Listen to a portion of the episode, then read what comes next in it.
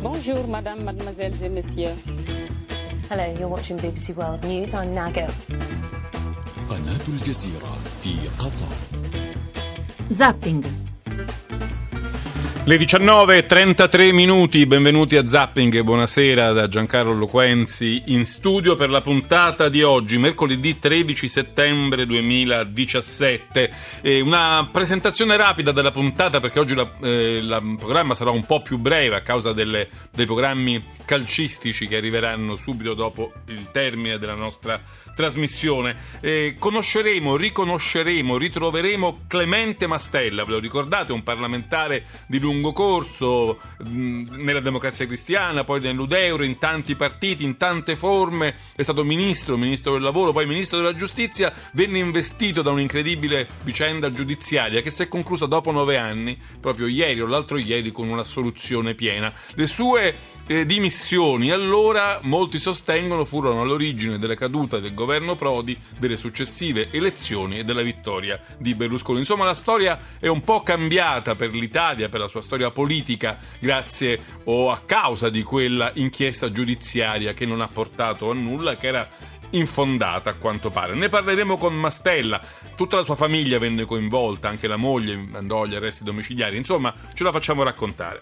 Subito dopo incontriamo Massimo Cacciari, filosofo, ex sindaco di Venezia. C'è un tema molto interessante di cui si discute con vari accenti in questi giorni, la legittimità di alcuni monumenti storici che però rimandano a periodi bui, anche violenti, anche drammatici della nostra storia, da Charlottesville fino all'obelisco del Foro Italico con su scritto Dux. Questi molti vorrebbero cancellarli, alcuni addirittura buttarli giù o comunque rimetterli in discussione. È giusto? È sbagliato? Lo chiederemo a Massimo Cacciari. Luciano Violante, ex presidente della Camera, per esempio, dice che quella scritta Dux sull'obelisco andrebbe cancellata.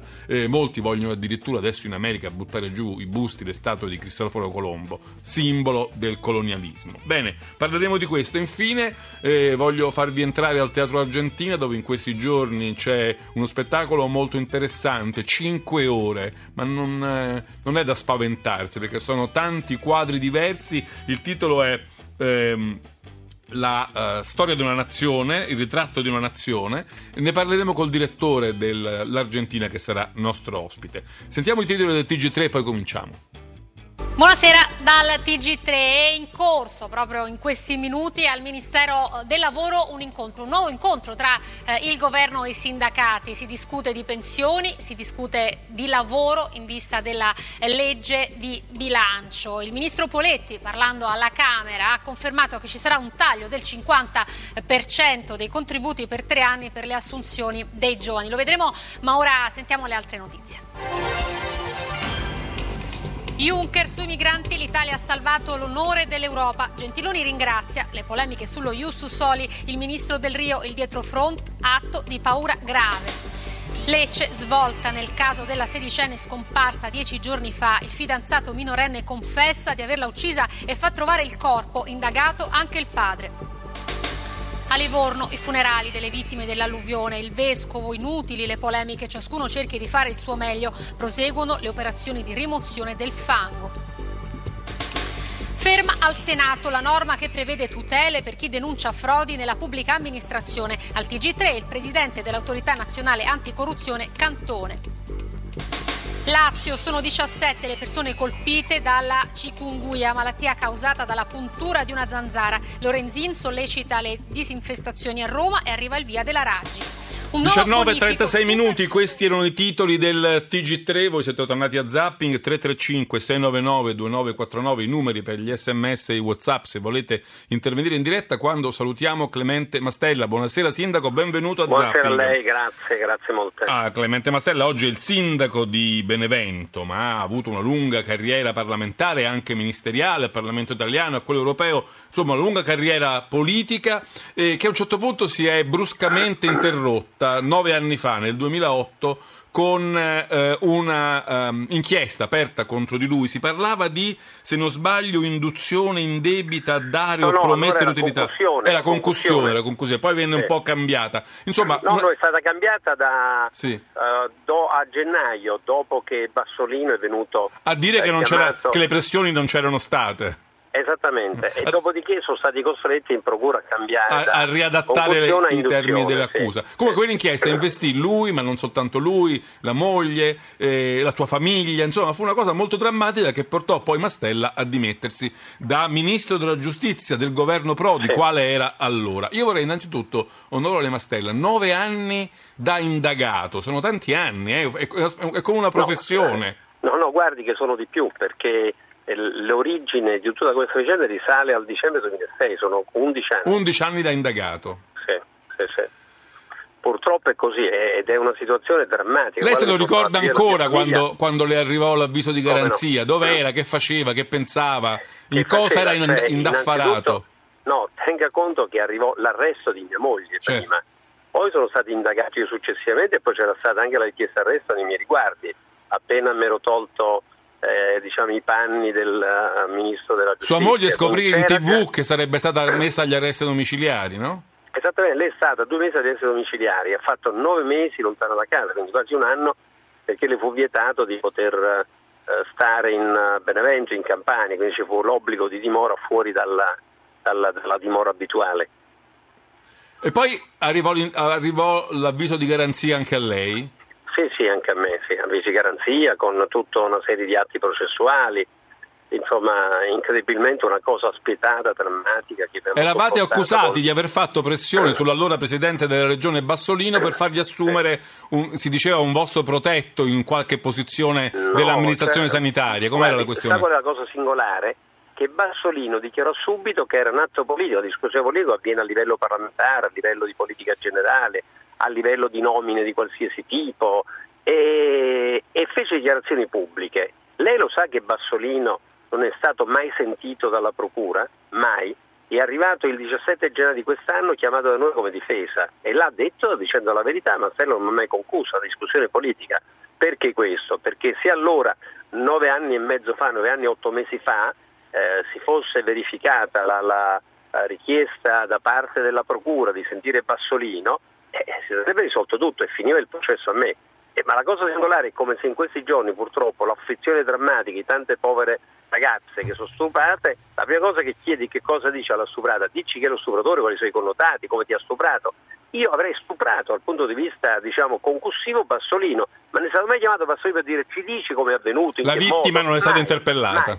Mai, è una cosa singolarissima nella processualità penale italiana, singolarissima. Senta, quella decisione di dimettersi, come io mi ricordo una sua intervista, mi ricordo che raccontò la famosa storia del castoro. Com'era la storia del castoro? La raccontò. Il castoro è citato a Gramsci, di quello che per togliergli dalle parti basse che ha il castoro, dove si estraggono medicinali, siccome veniva inseguito, che cosa fece il castoro? Se li tolse lui e li diede ai suoi avversari, finito di inseguirlo. Cioè si tagliò i testicoli, per salvarsi dalla caccia. In realtà a me non è manco capitato questo, perché poi per un periodo di tempo ero andato a inseguirli, anzi per diverso tempo. Cioè nonostante lei si fosse dimesso, quindi se li fosse tagliati gli attributi. I miei testicoli, di ministro, nonostante questo hanno continuato. Pazienza. Lei ripensandoci oggi, non avrebbe potuto continuare al governo? Le condizioni non c'erano per andare avanti? No, ma se la parte della mia maggioranza, a partire di Pietro, chiede le mie dimissioni, la maggioranza che era composita e con pochi voti, e Di Pietro ne ha più di me al Senato e alla Camera, quindi come faceva stare in piedi? In realtà da Lema e Prodi la solidarietà gliela diedero, no? Ho capito, sì, ma solidarietà, qualcuno effettiva, altro invece simbolica o finta. Però al di là di questo non c'erano le condizioni perché io potessi restare. Poi se arrestano il ministro della moglie, il ministro della giustizia, il ministro della giustizia non può restare al suo posto, non esiste, non c'è. Non c'era opzione. Io poi sono della Prima Repubblica, una mia dignità, un mio stile, quindi non sono uno che, resta là a dispetto delle situazioni. Però lei a un certo punto lo aveva detto, se mi ricordo bene, se avessi la solidarietà di tutto il centro-sinistra potrei rimanere al mio posto. Ma non ci fu la solidarietà. Lei ricorda che al tavolo del governo c'era soltanto Bannino Chiti, che ho sempre ringraziato la mia famiglia, Rita Natural Durante, l'unico che solidarizzò con me stando là. Tutti gli altri scomparvero. Io mi dimisi, scomparvero, sì. Ma i giornali oggi dicono... Non ci fu, stasera va porta a porta, sai che non ci fu nessuno della coalizione che vuole andare a porta a difendermi. Lei lo sa questo. Non vuole andare nessuno. Immaginate che io fossi e il mio partito un'associazione davvero a delinquere. Cioè, è ovvio che se tu pensi questo, i magistrati sono convinti a maggior ragione che possa andare avanti, perché non c'è difesa, diciamo, neppure di corporazione, ma non dell'alleato. Quindi è ovvio che andavano avanti tranquillamente, in maniera, diciamo, a caro armato. Beh, lì, diciamo, molti osservatori dicono che quei giorni ci fu un bivio della storia d'Italia, no? Se non fosse arrivato quell'avviso di garanzia, forse Prodi sarebbe rimasto al governo e magari avrebbe rivinto le elezioni successive. Ma la questione doveva aprire la Prodi anziché prendersela con me. È violento la mia famiglia, nel senso, mia moglie agli arresti, parte la mia famiglia condizionata sul piano psicologico e sul piano di traumi che ancora porta con sé. Io che facevo? Restavo là, doveva lui aprire la battaglia. Oggi dovrebbe aprire la battaglia, lui o gli altri, per dire che è successo, come mai si è verificato questo. Perché sono stato lo strumento nel quale si è inseriti per abbattere magari una coalizione, un governo, per cambiare gli equilibri del paese. È cambiata la storia del paese. Lei ha capito come mai fu messo in mezzo? Non commenta, dovrebbe commentare invece. Non certo, perché lui fu vittima in qualche modo. Dovrebbe dire, sono parte lesa, visto che c'è stata l'assoluzione, vuol dire che lui non era legato ad un'associazione a trinquere. Come lei lo sa che siamo stati accusati anche associazione a delinquere. Sì, certo. Cioè, vuol dire che bisogna cambiare tutta la storia italiana, perché abbiamo eletto il Presidente della Repubblica, il Presidente del Consiglio, associazione a delinquere. Cioè, è ovvio che io oggi vado con la mente e col cuore al milione di persone che votava per noi, mica erano associate a delinquere. Ma lei che fece lì, come Ministro della Giustizia, fece qualcosa che diede fastidio, si rimprovera qualcosa, l'indulto forse non piacque all'epoca? Non lo so, non lo dica a me, questa è una cosa che andrebbe valutata, e secondo me, come ho detto oggi, ripeto anche a lei, la mia opinione è che non c'è stata soltanto una cosa di qualche giudice, diciamo, che mi teneva particolarmente in simpatia, diciamo così, ma anche qualcosa di più, qualcosa proveniente di servizi un po' deviati, non lo so, insomma, qualcosa di strano è accaduto in quel periodo, qualcosa di strano. Senta, lei addirittura ha detto che vorrebbe le scuse del governo americano perché non la fecero partire, in virtù di questa indagine. Io avevo il visto 3 anni fa per andare negli Stati Uniti, peraltro tenga conto che mia moglie ha studiato negli Stati Uniti, mia suocera è italo-statunitense con cittadinanza americana. Ero sempre stato negli Stati Uniti, 3 anni fa tento di partire per Miami, all'aeroporto mi bloccano dicendo mi spiace il caposcala, se vale in aereo l'aereo non può atterrare negli Stati Uniti e quindi mi spiace molto, non può partire. Io chiamo l'ambasciata italiana, chiamo il capo della polizia, chiamo tutto il mondo intero italiano per dire ma che cos'è questa storia qua, cioè non è possibile che io non parto, ho il visto quindi non mi fanno partire. Gli Stati Uniti hanno detto di no, per quale ragione? Per le mie ragioni giudiziarie, e io ero soltanto fino allora ancora imputato, non condannato. Senta, che è successo? Perché a un certo punto poi lei si dimise e il governo si sciolse e sembrò a un certo punto che lei dovesse tornare con Berlusconi, no? Ma no, guarda, si sciolse il governo per la semplice ragione che parte della Margherita, Fisichella, Dini, Scalera, votarono contro il governo e si ricorderà Turigliatto, Rossi, sì, certo, quell'estrema sinistra, voglio dire, è caduto il governo per questo, non c'erano più i numeri, non per me. Beh, diciamo, l'innesco furono le sue dimissioni, poi il governo esplose anche per altri. E non camminava più speditamente, quindi da questo punto di vista inciampava sempre in frizioni che c'erano indubbiamente con tutti questi, era anche difficile, no? Con Turigliatto e Rossi che erano di estrema sinistra, al di là della sinistra. Certo. Quindi, poi a un certo punto sembrò che lei dovesse tornare in gioco con Berlusconi, ma lì chi fu? Fini che mise un veto, come andava la cosa? Ma non lo so, alla fine come vedi che ha messo Fini, cioè è finito pure Fini, insomma, perché grazie a Dio a questo punto di vista ho avuto miglior sorte e felice io che il mio popolo mi ha scelto, che Fini invece è andata male, anche la Lega fece il suo in quella circostanza, quindi però... Senta, già all'epoca si parlava del problema delle intercettazioni, c'era un'intercettazione anche nell'inchiesta che la riguardava, no? Il problema del divieto di intercettazioni, di quelle abusive, diciamo, di quelle della privacy, passò alla Camera con la quasi unanimità, tranne alcuni parlamentari di Pietro. Al Senato fu bloccata l'intercettazione, stranamente fu bloccata. E siamo ancora qui oggi a parlarne, perché vedo che Orlando ha presentato un decreto delega per rimettere mano alla questione delle intercettazioni, è proprio un malanno che sembra non passare. Purtroppo sì, diciamo è una vicenda che purtroppo non passa. La mia legge è una legge molto seria, severa ma seria.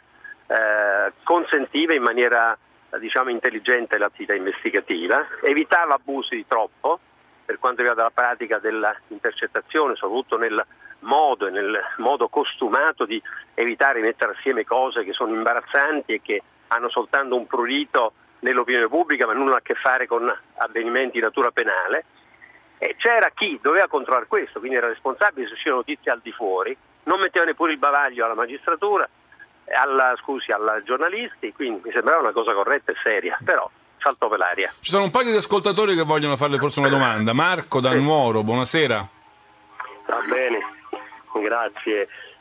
Guardi, solamente a me dispiace che alla fine dei conti questa specie di castello in aria che è stato costruito contro il signor Mastella abbia causato la caduta di un governo, e poi che nessuno sia responsabile di questo fattaccio mi sembra impossibile, cioè improbabile, in una democrazia dove qualcuno si sveglia e decide di condannare qualcuno così su fatti che non esistono.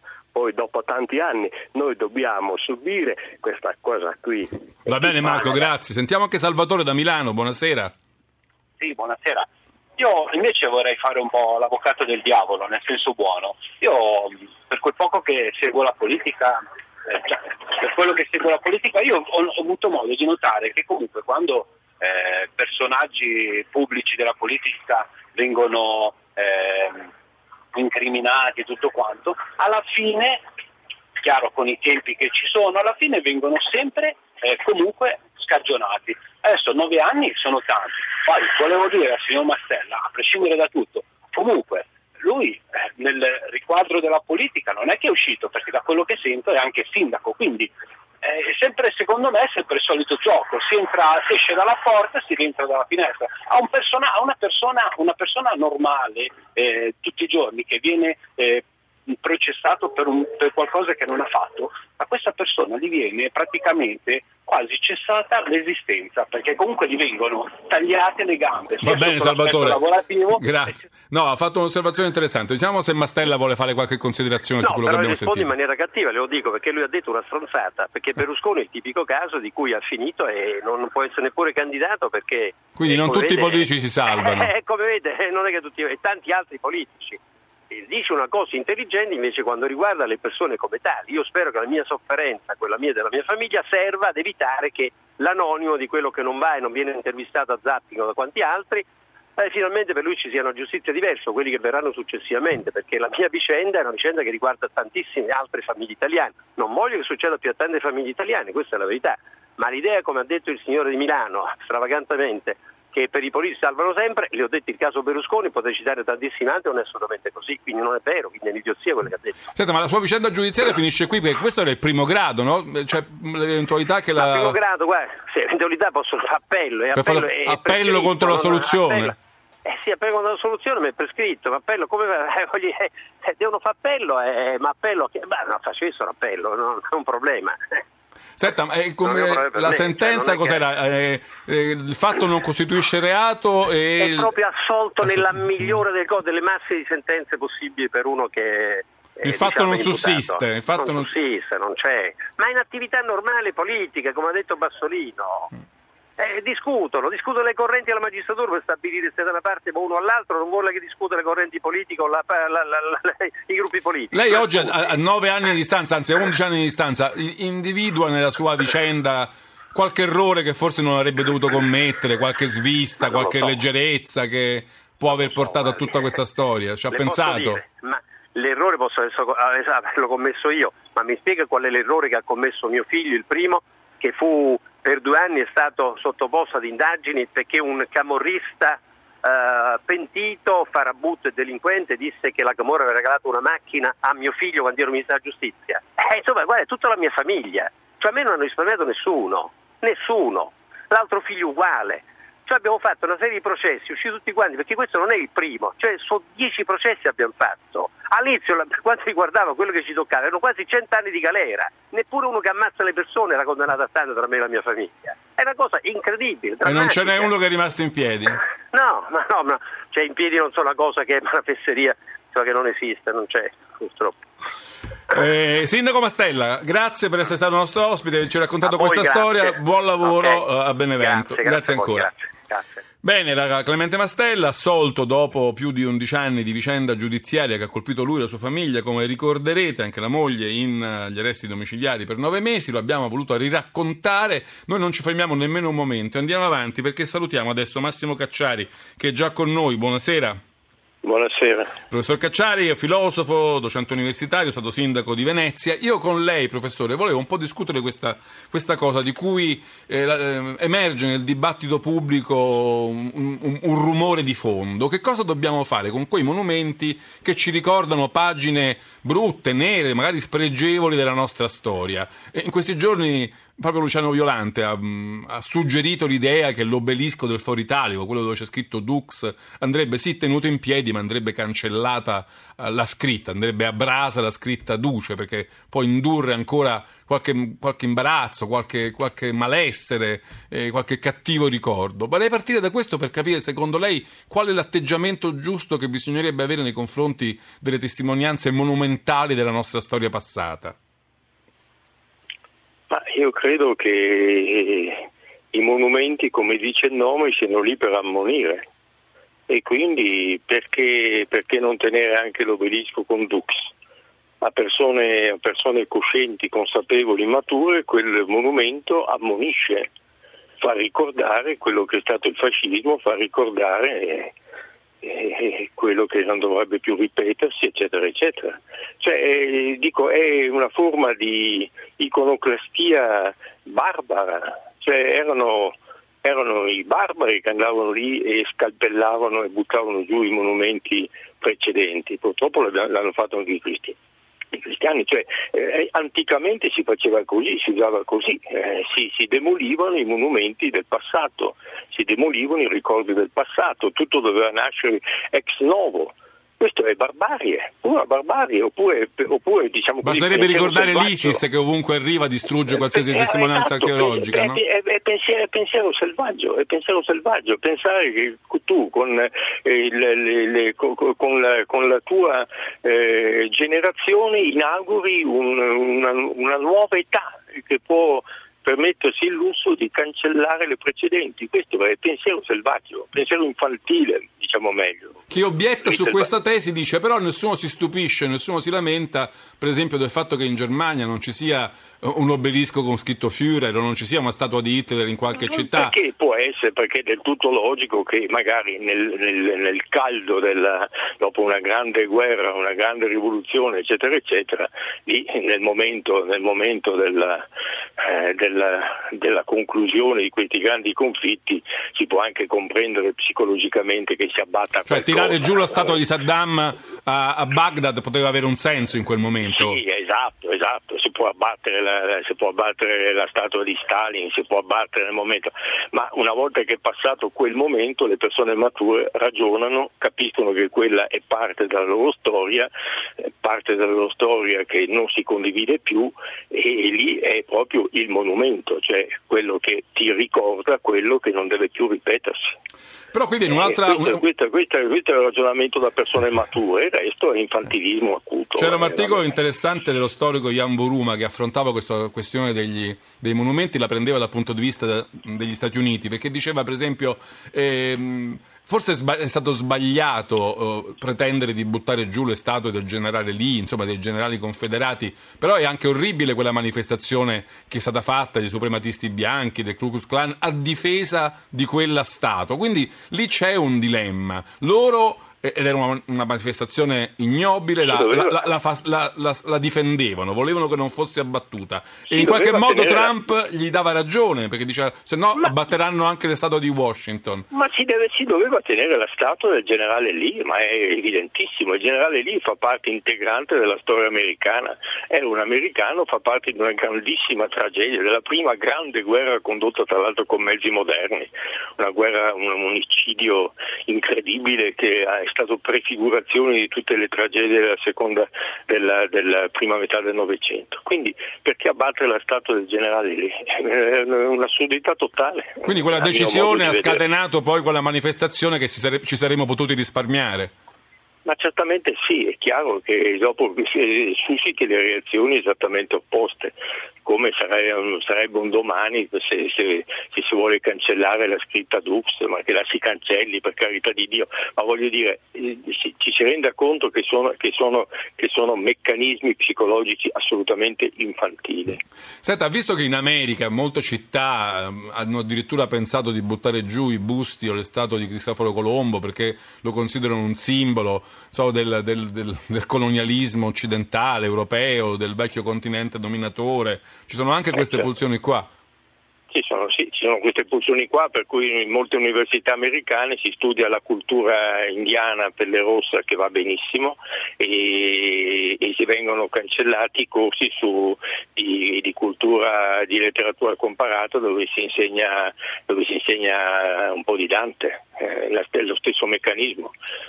Addirittura Shakespeare viene messo in discussione. Addirittura Shakespeare viene messo in discussione. Sì. Sono meccanismi del tutto aberranti, no? Sono un po' le aberrazioni del politically correct. Ma anche la legge voluta dall'onorevole Fiano è sbagliata, quella l'idea di produrre una nuova legge che reprima con maggiore precisione l'apologia, la propaganda del fascismo, dei suoi simboli. Ma certamente sì, il fascismo non si combatte, queste mentalità così reazionarie non si combattono con le leggi, si combattono con una buona scuola, che Fiano pensi alle puttanate che hanno combinato nella scuola, anche negli ultimi governi, che cerchi di combinare una scuola decente, che cerchi di retribuire in modo adeguato gli insegnanti, a selezionare come si deve la classe insegnante. È con la buona scuola che tu sconfiggi alla radice fenomeni come quelli che si esprimono in mentalità tipo Casa Pound, tipo viva il Dux. Quindi non serve andare a chiudere i negozietti di souvenir di Predappio. Ma si figuri se serve andare a chiudere qualcosa. Serve la scuola, serve la formazione, serve la Bildung, serve la paideia, serve... Professore, c'è un paio di ascoltatori che vogliono dire la loro su questo. Mimmo dalla provincia di Bari, buonasera. Buonasera. Che ne pensa Mimmo? Io concordo in pieno con quello che ha detto il professore. Secondo me è frutto di un revisionismo infantile, senza senso. Concordo in pieno sulla capacità di uno Stato, di una nazione, di formare le generazioni, lasciando anche quei monumenti che possono rappresentare un periodo buio della storia della nazione. Però provocatoriamente vorrei dire, allora che facciamo? Togliamo l'obelisco, togliamo le statue, togliamo il negozietto a Predappio e rifacciamo la palude di Latina? Cioè, voglio dire, è una provocazione questa, sia chiara. Però, voglio dire, il momento storico va, ricordato anche, come giustamente dice il professore, come ammonimento a quello che è stato. Grazie Mimmo, abbiamo poco tempo. Sentiamo anche Claudio da Verona, buonasera. Buonasera Loquenzi, a lei e anche a Cacciari. Cosa devo dire? Io mi accodo perché siamo tutti d'accordo stasera, cioè il filosofo ha detto benissimo quelle che sono le cose che non possono suffragare questa forma di iconoclastia, cioè non è uno Stato maturo, una società matura che adotta queste pratiche. Queste sono pratiche tipiche dell'ISIS o di altre, o dei barbari appunto, anche perché non abbiamo bisogno di manifestazioni di questo genere per dimostrare che queste forme dittatoriali o estremiste possono tornare, insomma non abbiamo bisogno di queste manifestazioni, serve appunto la cultura e penso che questa sia la strada giusta da percorrere, insomma. Grazie anche a lei Claudio. Professor Cacciari, qualche considerazione su quello che ci dicono gli ascoltatori? Mi pare che per fortuna ci sia molto buon senso in giro, insomma, a differenza che nella testa di qualche politico eccetera. La questione ha bisogno di formazione, bisogna insegnare bene nelle scuole cosa sono stati gli ultimi secoli, studiarlo bene, imparare anche e prendere in considerazione anche le diverse tesi, perché mica c'è una storiografia a senso unico, vero? Non c'entra, sembra che ci sia una storiografia ortodossa e poi i revisionisti, no? Ci sono tante tesi diverse su qual è stato il fascismo, anche su qual è stato il nazismo, da approfondire, da valutare come si deve, e così guarisci da ogni possibile nuovo contagio. Guarisci da ogni possibile nuovo contagio con la conoscenza. quando sai le cose, quando capisci anche le diverse tesi in campo, eccetera, eccetera, e prendi consapevolmente parte al dibattito e alla discussione, allora stai tranquillo che ti puoi tenere tutti i monumenti al generale Lì e tutti gli obelischi al Dux di questo mondo. Ho visto che la Boldrini alludeva a una possibile eccezione. Lei diceva quando i monumenti fanno riferimento a vicende ancora brucianti, recenti magari, che hanno ancora in vita i testimoni di quelle vicende, che possono vivere con disagio il leggere quella scritta, il leggere la parola duce. Allora in quel caso forse si potrebbe considerare che in nome di quel disagio, lei diceva ho ospitato una delegazione di partigiani che mi raccontavano che si trovavano in imbarazzo, in difficoltà a vedere certe testimonianze monumentali. In quel caso, quando diciamo il monumento testimonia qualcosa di ancora recente e vivo nella coscienza dei viventi, lì potrebbe esserci un'eccezione? Ma è stato, cioè, la nostra storia durante il ventennio, durante la grande catastrofe del Novecento, avremmo dovuto, se avessimo studiato come si deve, digerito e metabolizzato convenientemente, avremmo dovuto già essere al riparo da ogni sussulto a vedere il monumento che ci ricorda quella storia. E tra l'altro una storia che è anche bene ricordarsela, perché quell'obelisco Dux non è stato messo lì da un dittatore qualsiasi caduto da Marte, è stato messo lì da una persona che aveva la stragrande maggioranza degli italiani con sé. E allora è bene anche ricordare questo, e allora che i partigiani vadano a farsi una bella manifestazione di fronte all'obelisco, sotto l'obelisco, e ricordino questo, e ricordano quanti pochi erano fino al 25 aprile, anzi al 26 aprile, e se lo ricordino, e lo ricordino ai ragazzi, alle scuole. Quanto tempo ci è voluto per capire che si stava sbagliando? Veda, questa storia iconoclastica così in XVI è anche un modo per coprire nostre vergogne, nostre colpe. Certo. Come nazione, come popolo. Beh, qualcuno adesso mi sembra proprio Buruma diceva la paura dei monumenti, delle immagini, delle icone tipiche di popoli deboli che hanno paura. Deboli, di popoli che non hanno fatto i conti con la propria storia, con le proprie colpe, con le proprie responsabilità. Allora cancelliamole. Quell'obelisco lì è stato tirato su da tutti gli italiani praticamente, con l'eccezione di pochissimi grandi uomini, grandi testimoni, ma diciamo le cose come stanno. E allora buttarlo via quel monumento significa, quel monumento cos'è? Quel monumento è stato una parentesi, è stato messo lì dal dittatore, da qualche suo cortigiano. Ma scherziamo, è lì, messo su dagli italiani quel monumento. Quindi lei in qualche modo dice quel monumento ricorda anche quell'ubriacatura collettiva degli italiani per il fascismo. Ubriacatura, chiamiamolo ubriacatura. Sì, responsabilità politiche, sociali, economiche, precise, con nome, cognome, indirizzo. Altro che ubriacatura. Professore, io la ringrazio molto per essere stato con noi questa sera. Grazie a Massimo Cacciari qui a Zapping. Grazie, buon lavoro. Noi ci fermiamo qui. Adesso vi voglio far sentire i titoli del TG1, poi vi porto a teatro. Juncker al Parlamento di Strasburgo. Nel Mediterraneo l'Italia ha salvato l'onore dell'Europa. Il Trattato di Dublino deve essere modificato. Mattarella a Malta. Immigrazione servono l'impegno di tutti e canali legali. Non diamo ai trafficanti di morte le chiavi dell'Unione. La sedicenne scomparsa in Puglia, l'ho uccisa io, confessa il fidanzato, ritrovato il corpo, i familiari, era un violento, non l'hanno fermato. Mastella assolto dopo 9 anni, non cerco rivincita, mi impegnerò per una giustizia giusta, solidarietà di Berlusconi. Pozzuoli, la famiglia morta nella Solfatara, inchiesta sulla sicurezza, caso unico al mondo di vulcano gestito da privati. Livorno, commozione ai funerali delle vittime dell'alluvione, polemica tra vescovo e sindaco sulle responsabilità.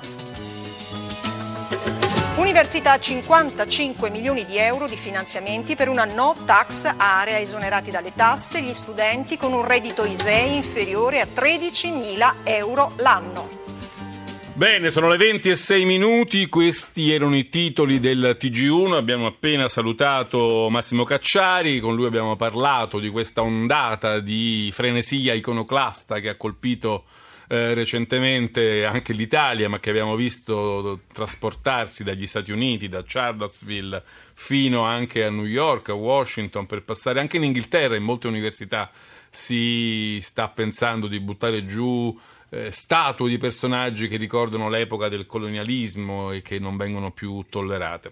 Era appunto Massimo Cacciari. Abbiamo sentito il titolo del TG1, siamo tornati a zapping. 335 699 2949, il nostro numero per i vostri sms e per i vostri WhatsApp se volete intervenire in diretta. E chiudiamo oggi la puntata un po' più breve del solito, poi vi dirò perché, ma ve lo immaginate, gli appuntamenti calcistici incalzano. E chiudiamo la giornata, chiudiamo la puntata portandovi a teatro, in particolare portandovi al Teatro Argentina di Roma. E qui con noi infatti ospite, lo ringrazio per questo, Antonio Calbi, che è il direttore del Teatro Argentina. Buonasera, benvenuto qui da noi in studio. Buonasera a tutti. Allora, ritratto di una nazione. Noi ci ricordiamo l'altro anno Ritratto di una capitale, no? E siamo passati ad un nuovo quadro, ad un nuovo appuntamento. Allora, ci può innanzitutto raccontare questo passaggio dalla città al paese? Allora, innanzitutto voglio ricordare che il teatro, da quando è nato, quindi il primo figlio della democrazia ad Atene, ha sempre svolto una funzione sociale, di parlamento sociale. Esiste quello politico che ci fa ogni tanto inquietare, e invece noi consideriamo il teatro una vera agorà civile e culturale, dove le persone si riuniscono per vedere su di un palcoscenico cosa loro accade durante il giorno, cosa ci accade realmente nella vita.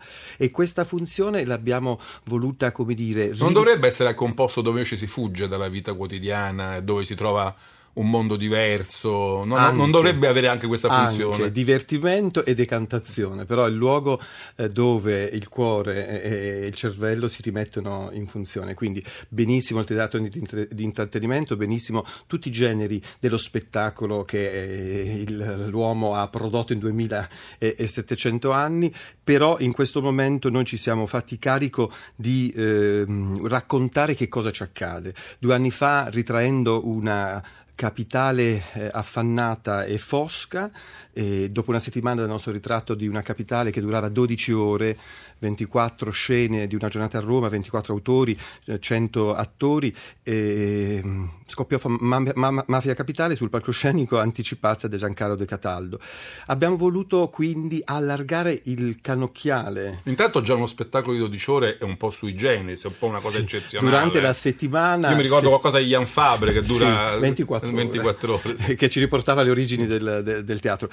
Durante la settimana era dalle 18 alle 24, quindi 2 parti durante la settimana, e poi il sabato dalle 3 del pomeriggio alle 3 di notte, e apriva niente poco di meno che Franca Valeri con un pezzo bellissimo, L'insaziabile imperatrice, dedicato a Roma. Non eravate spaventati all'idea di proporre al pubblico romano 12 ore di spettacolo? Non eravate lì sulla porta col piedino che batteva dicendo ma verrà qualcuno?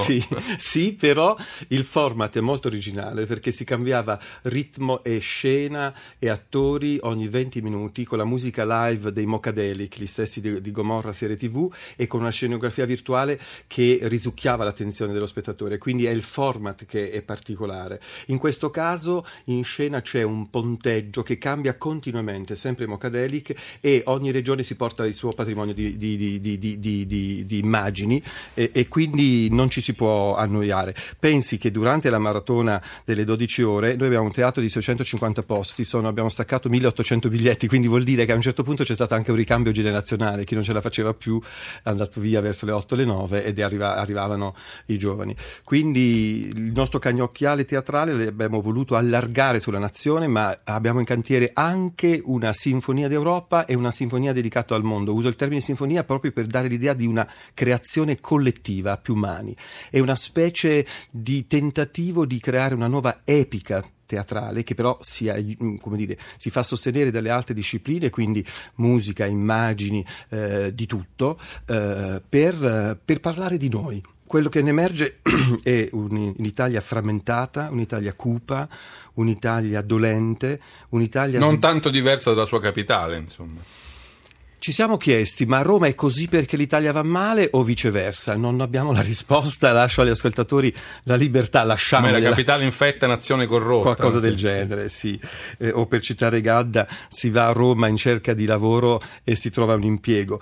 Insomma, è un'Italia un po' sbullonata, se vogliamo usare un termine da metalmeccanico da fabbrica. Per il momento... Prime 8 scene, 8 regioni. Quindi stavolta non 12 ore, questa volta 5. Un prologo che ci ha scritto apposta per noi il premio Nobel per la letteratura austriaca Elfriede Jelinek, molto forte, perché volevamo che anche l'Europa sentisse il tema del lavoro al centro. E poi si va dalla Sicilia di Davide Nia, che torna in scena dopo 10 anni col suo modo da contista, che ci racconta in un modo ferocissimo, applauditissimo, un nuovo mestiere, il recuperatore dei cadaveri dei migranti in mare, e lo fa con una perizia e una forza potentissima. Oppure Ulderico Pesce, che ci racconta della Lucania Saudita, di un sogno fallito. Ogni quadro è una regione, se capisco bene. Sì, esattamente. La Basilicata è rappresentata dal petrolio, da Ulderico Pesce, che appunto la Lucania Saudita, l'ENI aveva promesso, come dice Pesce, 20.000 assunti, ce ne sono 3.000, di cui solo 500 lucani. I pozzi sono attualmente, come sapete, chiusi perché liberavano nell'aria il 5% di un gas vicino al cianuro, quando l'Organizzazione Mondiale della Sanità prevede, e tutte le altre nazioni del mondo lo rispettano, dal Texas alla Norvegia, lo 0,06%, e quando a estrarre il petrolio è una partecipata dello Stato si può arrivare fino al 30%. C'è stata una perdita per mesi di quintali di petrolio al giorno, che hanno inquinato anche le falde acquifere di una diga, in particolare la diga del Pertusillo, che dà da bere alla Puglia, e che, oltre alla Lucania, e che serve per annaffiare tutte le colture del Salento e del Mattepontino. Quindi è un teatro anche di denuncia, di inchiesta, perché quasi sembra quasi una puntata di Report. Un po' sì. C'è qualche autore che magari trasfigura un po', però probabilmente il teatro, gli autori che abbiamo coinvolto, che sono un po' drammaturghi, un po' scrittori, un po' cronisti, giornalisti, hanno sentito il dovere di raccontare in presa diretta quello che succede. Perché è il ritratto di una nazione, ma l'asse narrativo è il lavoro, sì. Il sottotitolo è l'Italia al lavoro, 20 quadri teatrali dalle regioni del paese. Abbiamo sentito la necessità di parlare di lavoro, ho sentito prima che si parlava di Poletti, perché crediamo che anche l'arte e la cultura debba dare un contributo affinché ci sia una politica diversa del lavoro, se no questo paese non si rimette in piedi. E io auspico che l'agenda di questo governo, del nuovo governo, sia metta intorno a un tavolo tutti i ministri, perché il lavoro non pertiene solo al ministro del lavoro, pertiene la salute, la formazione. L'avete invitato Poletti a vedere lo spettacolo? Tutti i ministri. È venuto? No. Stasera in sala c'era un po' di parlamentari, in particolare Roberto Speranza e Gennaro Migliore, insomma sono un po' di politici a curiosare.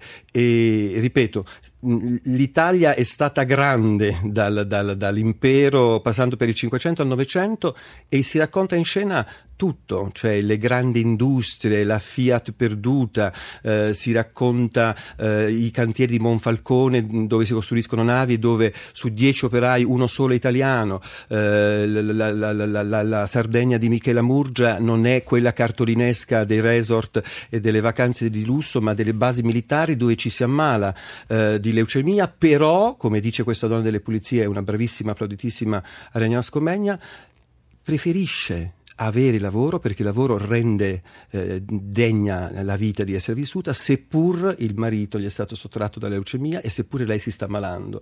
C'è in questa prima parte un po' di cupezza, quasi. Nessuno dei quadri apre uno spiraglio di luce, mi sembra di capire. Ci si diverte con Don Camillo e Peppone, che raccontano le due statue nella piazza principale di Brescello che si animano e fanno ridere, perché sono due attori straordinari, perché lì si vive bene, però ahimè raccontano il primo comune sciolto per mafia, appunto per infiltrazione della 'ndrangheta, con un sindaco, con la Jaguar, tutti fatti veri, però ci si diverte, insomma.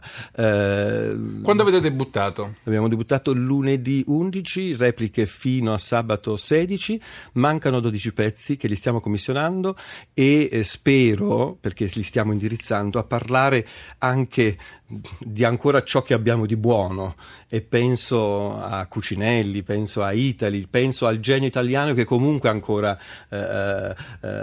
vivo. È vero che perdiamo pezzi dall'Alitalia all'Atac, sbollonati, esatto, però è un format molto originale e molto partecipato, e quindi siamo soddisfatti. Compare in scena anche Yuri Gagarin, perché nel 61 alla Breda c'è il primo sciopero al contrario cosiddetto, cioè i lavoratori mantengono aperte la catena di montaggio mentre fanno sciopero gli impiegati, ed è lo stesso anno della conquista dello spazio, quindi è molto interessante perché arriva proprio alla Breda, siamo in paradiso.